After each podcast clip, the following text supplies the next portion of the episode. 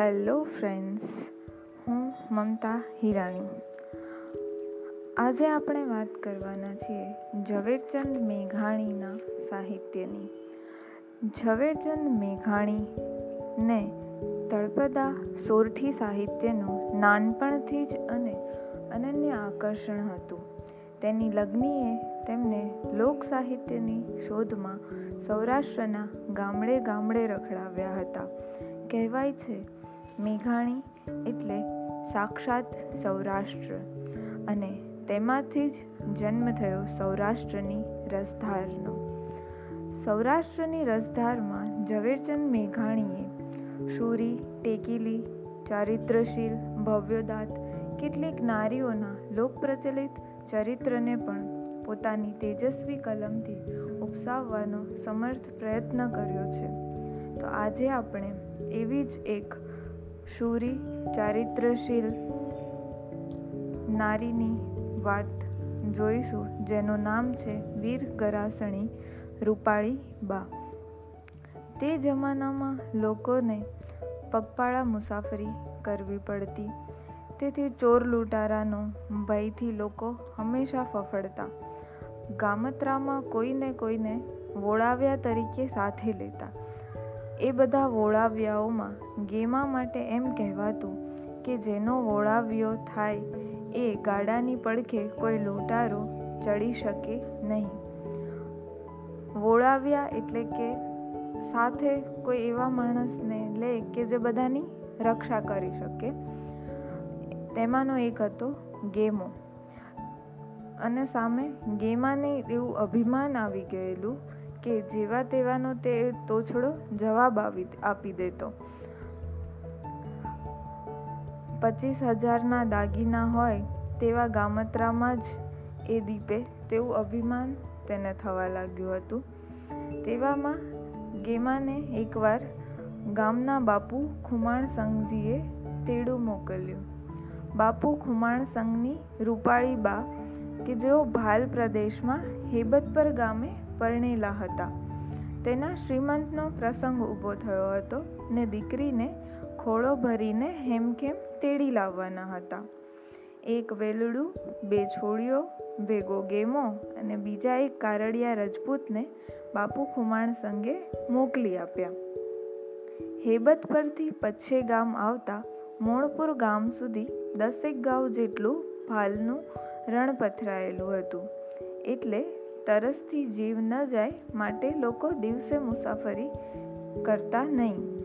તેથી રૂપાળી બાનું વેલડું રાતે જ તારોડિયાને અજવાળે જ હેબત પરથી સાબતું થયું. વેલડામાં રૂપાળી બા બે છોકરીઓ સાથે બેઠા ને બીજા ગાડામાં ગેમો ને તેના સંગાથી બેઠા.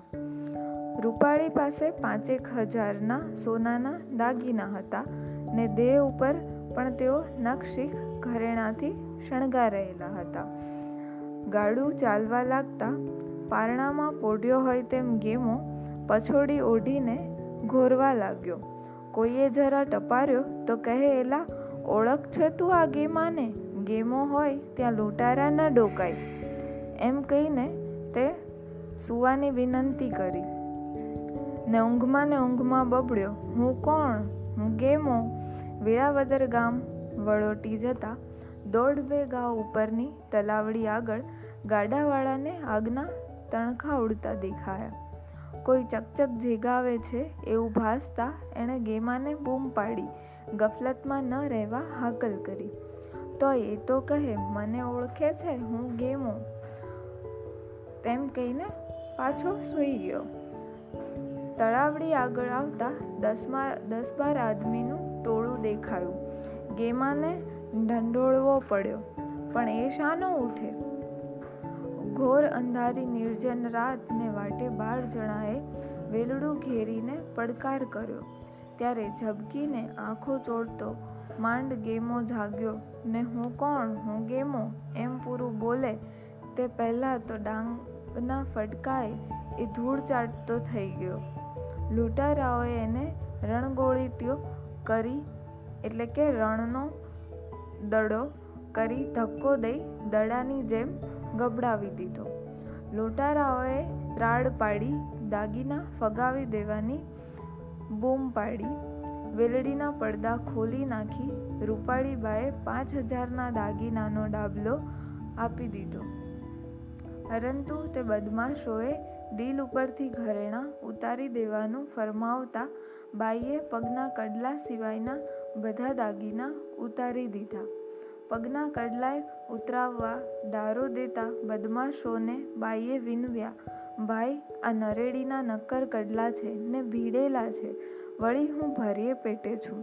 મારાથી નહીં ઉગડે. માટે આટલેથી ખમૈયા કરો ને મારા વીરા. પણ બદમાશો માન્યા નહીં.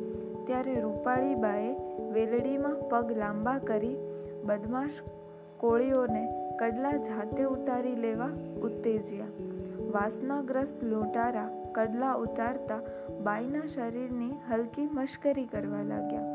ત્યારે રૂપાળી બાએ ગાડાનું આડું, એટલે કે લાકડાનો ધોકો, ખેંચીને કડલા ખોલવા મતતા બે બદમાશોને ખોપરીના ફાળચા કરી દીધા ને વેલડામાંથી કૂદી પડીને દસ માણસોની લાકડીના ઘા આડા પર ઝીલતી ચંડીરૂપ ધારણ કરીને ઘૂમવા લાગી. ગરાસણીને જબરું સુરાતન ચડ્યું. પડેલા દુશ્મનની તલવાર હાથમાં આવી જતા તો એણે જગદંબાનું રૂપ પ્રગટ કર્યું ને અઢાર વર્ષની ગર્ભવતી ગરાસણી રૂપાળીબાએ મોટાભાગના બદમાશોના ઢીમ ઢાળી દીધા ને બાકીના જીવ બચાવીને નાસી ગયા.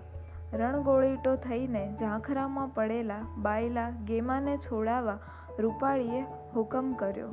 કાળી રાતે પ્રચંડ ચંડિકા જેવી ભાસતી રૂપાળીબા વેલડામાં ન બેઠા. એમના શરીરમાં સુરાતન ફાટફાટ થાતું હતું ને ચંડીને રૂપે ઘાયલ રૂપાળીબા ગાડાની પાછળ પાછળ ચાલતા સવારે મોણપુરને પાદરે આવી લાગ્યા. મામાને કસુંબો લઈને જટ આવવાનું કહેવડાવ્યું. પછે ગામમાં બહેનની પરાક્રમ કથાના વાવડ પહોંચી ગયા હતા. કોઈ વખાણ ન કરે એવી ચેતવણી અપાઈ ગઈ હતી. બહેનને પાછી પાડવા જેવા વેણ સૌએ કહ્યા, વખાણથી ચમક ઉપડે ને રખેને બહેન મરી જાય. એમ માનતા સૌએ લોહી નીતરતા રૂપાળીબાને ઢોલીએ સુવડાવ્યા. પણ એક પહોરમાં તો રૂપાળીબાનો જીવ ચાલ્યો ગયો. આ વાર્તામાં અહીં ગેમાની કાયરતા અને રૂપાળીબાનું શૌર્ય દર્શાવાયું છે. ને એ જ વિરોધમાંથી ગરાસણીનું ઉજ્જવળ ઓજસપૂર્ણ ઝળહળતું નારીત્વ ઉપસી આવે છે.